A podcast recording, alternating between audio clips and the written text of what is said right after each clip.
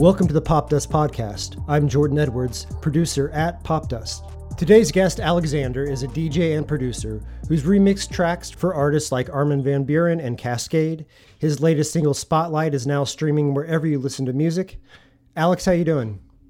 Oh, thank you, thank you, thank you, thank you, everyone. You know, especially you, the plant in the corner right over there. It's fantastic. How are you? How are you keeping uh, sane? You know, man. I mean, I, you know, what's really interesting is I, I don't think I'm actually sane to begin with. So I've only, I've almost gotten slightly more insane since quarantine has really started. So it's been, it's been quite a, quite a struggle, you know, to see kind of what's going on. But no, but no, but seriously, everything's fine just been keeping keeping busy, working on a lot of a lot of new music. You know, going out when I really can, and you know, just just keeping keeping the mind uh, mind occupied as best as possible. Full disclosure, Alex is a friend of mine from college, and I pointed this out on Instagram a while back. He actually starred in my first student film. Um, it was uh, it was it was pretty risque. You were you were shirtless, I think, in part of it, weren't you? I, I, I might have been actually. You know that that seems to be something that that has gone has has has traveled with me throughout throughout the years. I always seem to lose my shirt. It's very strange. Maybe you, yeah, you could. Oh, yeah. I was going to say something else, but never mind. So you know, first and foremost, you're a DJ. You're a musician. What have you been doing musically during this time? Have you been producing stuff? Have you been coming up with new beats? What have you been doing? I've been trying to keep as much of a of a schedule you know, to kind of maintain some some sense of, of, of a normal life as much as I possibly can. Um, so I've been waking up almost every day at like six six thirty in the morning. I'll, I'll go for like a run anywhere from like four to five miles. Um, and in Miami, it's it's nice because even though they've closed off the beaches, we still have the boardwalk to run. So you know, I'll take my dog. I'll run to uh, what's called South Point and back because I live right on the beach. Um, so it's a good it's a good four miles, uh, and I get to see the sunrise, which is great. So it really puts me in a really really nice mindset throughout the rest of the day. And then really I start to kind of just go into some music stuff um, here and there. Been working on on a lot of new music actually. Um, you know, some different collaborations with the, with people across the world. I have I have new music coming out in May uh, on Insomniac Records. It's my second release on Insomniac. I just got the masters back from another track that uh, will be coming out on one of Tiesto's labels, which is super exciting. So I've been really been I've really been trying to keep as as busy as I possibly can, and yeah, just be as creative as possible. Uh, you know, it's a little difficult because it's me, that plant that I mentioned earlier.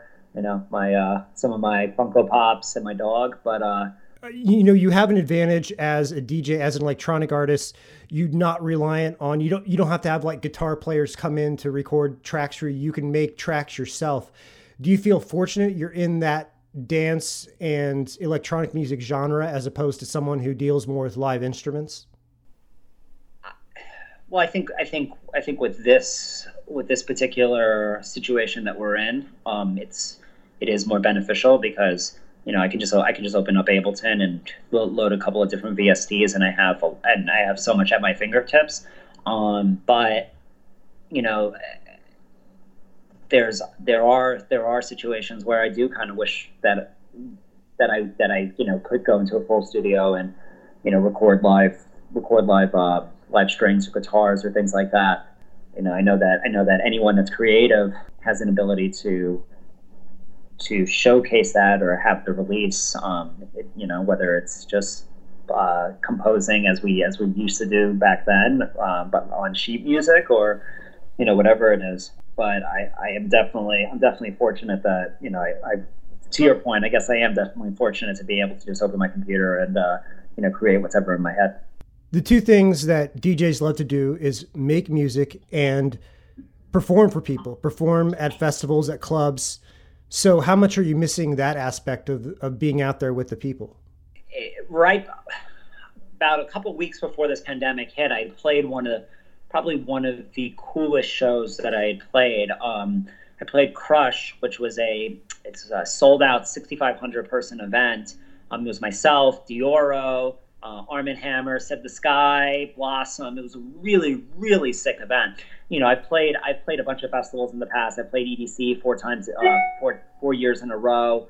Um, EDC Las Vegas, EDC Orlando, and different places like that. But it was it was, to me it was one of the coolest shows I had played because the crowd was so engaged and it was it was insane. Like the energy was unbelievable. So to go from that to you know canceling all or postponing all of the festivals that we had, and we had a lot, we had a great lineup um, that was that was that was set for this year, kicking off with Miami Music Week. You know, it's been it's been a little it's been a little tough, but what I what I have done is I've, I've really used it as an opportunity to to engage one on one with uh, with fans of my music. I really tried to use it as an opportunity to to talk to them online, whether it's through uh, so, uh, Instagram or Facebook, and really really become friends with them. Uh, because at the end of the day, that's uh, that's really what the what the best what the biggest thing is. You know, you want to really engage with your with your fans and and have that personal connection. So I think that that's been able to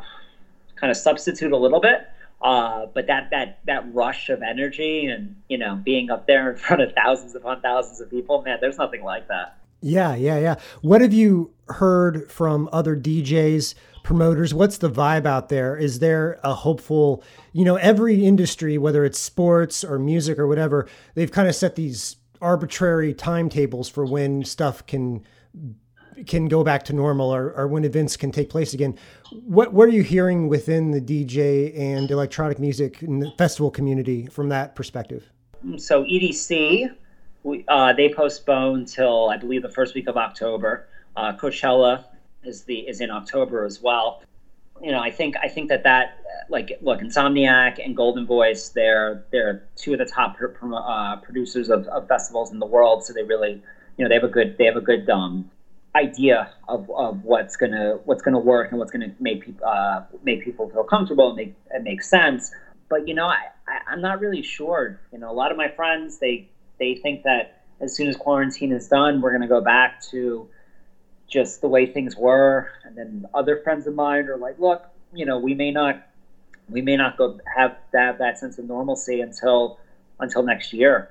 Nobody really knows. Um, and me personally, I think I think it's a little it's it's unrealistic in my in, in, in my opinion to think that we're going to go straight back to how things were. I, I, I don't know if I would personally feel comfortable, you know, in June or July going to or performing at a festival with 10, 15, 20, 30,000 people, 40,000 people in one place. You know, that's a little that's that's a little scary, you know, you know, and then you know you think you think is is there a possibility that that this is going to come back, you know, a second wave? So there, there's so many differentiating factors of um, of what of what people of what can and cannot happen. It's just a huge sense of unknowing. I think. You know, all the every time I've been doing these episodes, I have I ask about the industry, whatever the guest is in, and and the situation. But I also want to talk about the creative process. One of the things that really made your name was remixing tracks for for bigger DJs. That's that really helped propel your career. When you get a track from a bigger DJ, from somebody like Armin van Buuren or Kaskade or Tiesto, whoever, do you feel more pressure to make a better track versus if you're just making something for yourself? Yeah, you know, uh, short short story um, or short answer. These are people that I've looked up to my entire life, and it's one thing it's one thing to re- receive the opportunity, which in itself is massive, but it's another thing to kind of knock it out of the park um, and have them remember you. You know, the, one of the craziest things that happened with uh, with the Armin remix, uh, you know, because I produce house music, um, and Armin played played my remix of his on a state of trance, and it was it was absolutely insane. I was I was standing on on uh, on the pool deck of the One Hotel South Beach and my friend, my friend from, college, actually, Jeff, he texts me and he's like, dude, you're not going to believe this. You're on a state of trance right now. I'm like, what are you? T-? And then my, my phone starts blowing up, and it's and and the state of trance, the official state of trance, uh, Twitter is like now playing a very special remix uh, by Alyx Ander. Blah, blah, blah. And I'm like losing my mind, jumping up and down because I used to listen to a state of trance every single week, and then you know, the, and then I did the remix for Kaskade after that, and then the Matoma remix after that there's definitely a good amount of pressure um, that I put on myself, not from the artist, but for me because you don't want to let them down. And when they're when they're tapping you to remix them, they're kind of they're telling the world, you know, this guy this guy's awesome. It's like you know, like I think he can he can do something amazing with my music, or he can do something completely different, which is you know that's a that's a crazy crazy thing. Yeah, long answer there. um, yes, there, I definitely put some more more pressure on myself, but but I always put a lot of pressure on myself, no matter what the what the situation is. Whether it's a huge artist, whether it's for my own stuff, whether it's you know something that I found that's really really cool, and I just want to you know kind of put my own spin on it.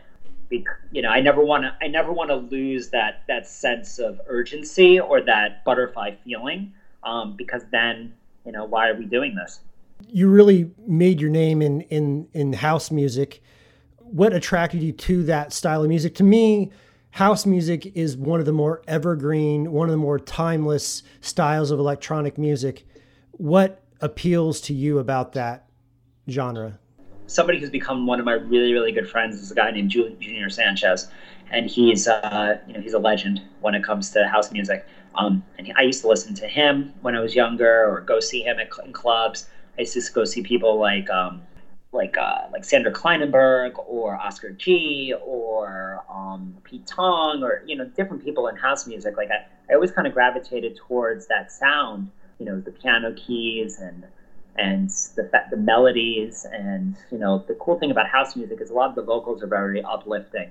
You know, they're a lot of the vo- uh, some of the really really cool vocals on um, on labels like Defected. They have like a gospel influence and when I create music, I like to I like to have I like for people to feel good. And I think that that's one thing that really really drew me to, to house music in general. You know, the the overall idea is to feel good. You know, to just let loose and hang out. You know, came from disco. Um, so that's one thing. You know, nothing against any of the other genres, but you know, some of it gets a little too dark for my taste. I'm overall generally a very happy and positive person. You know, definitely insane, but positive, like a positive insane. So I think that, you know, just that it be it having more of like a positive kind of message attached to it and a, and a positive um like positive uh, chord progressions and, and positive keys that's really what uh, what drew me to it. You know the stereotypes of, of house music electronic music of, of raves of trance is a culture built around club drugs and you know getting high but you feel i feel like you break those cliches a little bit when i think of a dj i don't think of a dj getting up at 6 a.m and running with his dog i think of a dj sleeping till 1 in the afternoon you know from the night before dude i gotta tell you there's there's a lot of us there's a lot of us in this industry and, and I'll, I'll, let me preface this by saying I love tequila. You know, that is that is something that I'm a huge, huge fan of. But there's a lot of us in this industry where we don't we don't drink and we don't do drugs all the time. You know, we that's not that's not like part of our life. I think what you'll find is on the touring circuit, it's very, very difficult to if you're playing two or three, three or four shows a week, you can't you can't get drunk every night. You can't do drugs every night because then then your body wears down and and your fans the, the sets suffer and that and that that really takes away from the experience that you're giving your fans. So you know, a lot of my peers are vegan. A lot of my peers are in the in are in the are in gyms all the time. Like I myself, before this pandemic happened, I was in the gym five or six days a week. Not eating the healthiest. fucking love pizza, pizza, tacos. That's my shit. But, you know, it's not as much. I think it's just a stereotype a lot of the times. Now, don't get me wrong. Somebody's been at Berghain for like 48 hours. Yeah, chances are they're probably on something. But a lot of us, from a from a performer and DJ standpoint, we just we we don't do it. And if we do do it, we do we don't do it with that kind of frequency, just because you can't. Your body can't handle that. You know, we're only human at the end of the day. We're not superhumans. Yeah, no matter no matter what Aoki wants. Yeah. Having that Miami connection, you know, you're a University of Miami alum. You're from Woo! Queens. Go yes. Canes! Yeah, go Canes. Go Canes. I was curious, you know, you think of Miami, you think of more tropical sounds, you think of the uh, Afro Cuban beats and things like that. How have you been able to mix your New York roots and your Miami life musically? So if you look through the tracks that I've kind of released, my first track, Close Enough, which came out, I think it was like four years ago, four, four, four and a half years ago, five years ago, something like that. That was more on, that had more tropical sounds attached to it. and then subsequently the, the tracks there were a little bit progressive in nature, but they still had like a you know you could tell it was it had tropical a little bit tropical more influences. Casually, which came out I believe two years ago on on Spinnin' Records, it was a collaboration between myself and Redondo. That was more of like a like a more piano house kind of vibe, and you know i've kind of kind of a '90s sounding. Yeah, exactly. Like Maria Maria Z had this has this unbelievable, unbelievable voice, and she like she took the entire thing home. Um, and Redondo and I are, you know, are both we can we can work a piano pretty well, so we were able to come up with something really really cool there. But I think from casually we went we actually went to uh, to all the remixes. The remix from from Matoma and Armin had um, had had a lot of uh, horns that were in them. Uh, specifically, the Armin actually both of them they had they had great horn leads. Um, and that I attributed more towards like the Latin uh, sound that you kind of have in Miami. And also, I'm from ben- my mom's from Venezuela. My dad's my dad's white and Jewish, so it's kind of balancing those as well. But then, if you notice, the first track that came out in Insomniac, uh, Interstellar, was a was something that was a complete departure from from what I had done in the past. And you know, one thing is I I went to I went to LaGuardia High School when I was when I was in New York, which is the Fame School. I went there for vocal, and then I went to University of Miami for for singing as well. So music has been a part of my career. I'm sorry, I'm sorry, my life for such a long time, and I've always been attracted to so many different genres. So I think to kind of answer your question, as I've produced or as I put out more, more of my different um, likes of different genres and different uh, styles has really been uh, apparent, which is pretty cool. Um, you know, and now with uh, Spotlight, that Spotlight that just came out, that was that has more of like a UK kind of house sound. The track that's coming out, uh, High Horse on Insomniac in May, is more of like that that uh, it's like a club banger, more dancey. Um, and then the next track after that on Tiesto's label is going to be it's a little bit it's kind of like a, a combination of both. You know, it's, it's funny you mentioned going to music school, you went to Frost School of Music at University of Miami, and you actually gave a talk there to to the to the students. And I know. And how to, funny was it? They invited me back. yeah. I was like, wow. To me, the most flattering thing that can happen in a career is if your alma mater asks you to come back and speak to students because that says that you're an example. That they're like trotting you out, like this is what you can be. You know. It was, you know, that was that was one of the coolest things ever. And initially, you know, I'm sure, I'm sure, you well, you know this, and I'm sure people listening know are going to figure this out as well. I'm not, I'm not the, I'm not the the buttoned up person at all. I'm not, I'm not that, you know. So like when I went in, first couple minutes. I can I you know I was trying to be as as reserved as possible and just you know answering the questions and giving you know proper responses. I noticed the kids really weren't were just really weren't that engaged. And then I answered some question. I was like, I was like, you know, you know, sometimes you just got to fuck around and do something. But it was something I said, and I saw these two kids look up from their phones. They dropped their phones and they're like, "This kid's fucking cool." I was like, "Wow!" All you do is drop an f bomb. That's that's what we got to do to exactly. Reach, yeah. I just had to drop, and then and then from there, it was it was it was to the races. Jordan, at the end of it, I invited the entire forum to the Rat to play beer pong on me.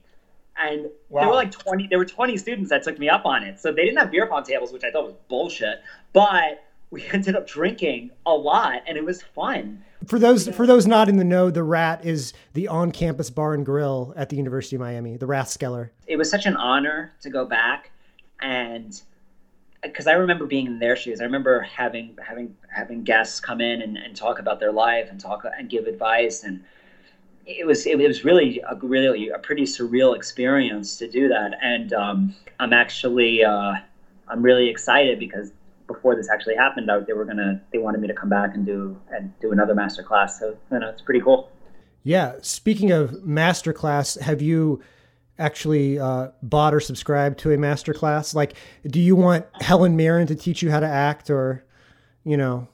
Helen Mirren can teach me anything, anything anything she wants. you hear that, Helen? Me and you, this will be the best acting experience of your entire life. the best act, yeah, exactly. It would be an acting experience. All right, man. Well, hey, I'll let you go. Thank you so much for talking to me. I hope that you can get out into the festivals at some point in the fall. We'll get it done, bro. We will get it done. All right, man. I'll talk to you later. All right, man. All right, bye. bye.